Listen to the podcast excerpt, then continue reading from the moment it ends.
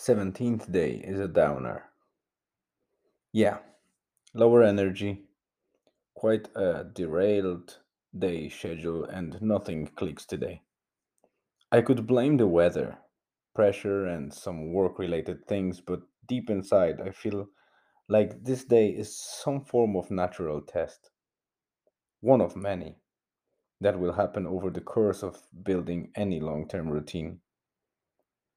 My habits stay strong. Yesterday I made it again to close off the usual list and slept well, although the evening walk was associated with rain and soaking wet clothes afterwards. Today's weather adds much colder temperatures to the already wet day, so I have to brace myself for a tough one. And I should get used to it, I guess, because this time of the year in Ireland is always gloomy, especially on the west coast, where sun shows very often, but so is the rain and wind, with rain being the most prevalent friend to enjoy.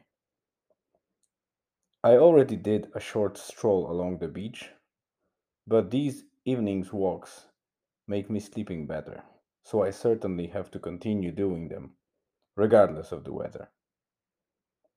Tomorrow I'll write a little more about my pursuit of new added habits that I am planning to stack up to improve my health, i.e., nutrition in the first place.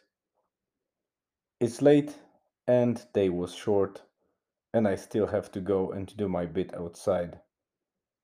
Let me get wet and cold and sleep through the night, and my next post will be less boring. I hope. And for the picture, let me at least pop in the majestic sunset I was able to catch when strolling.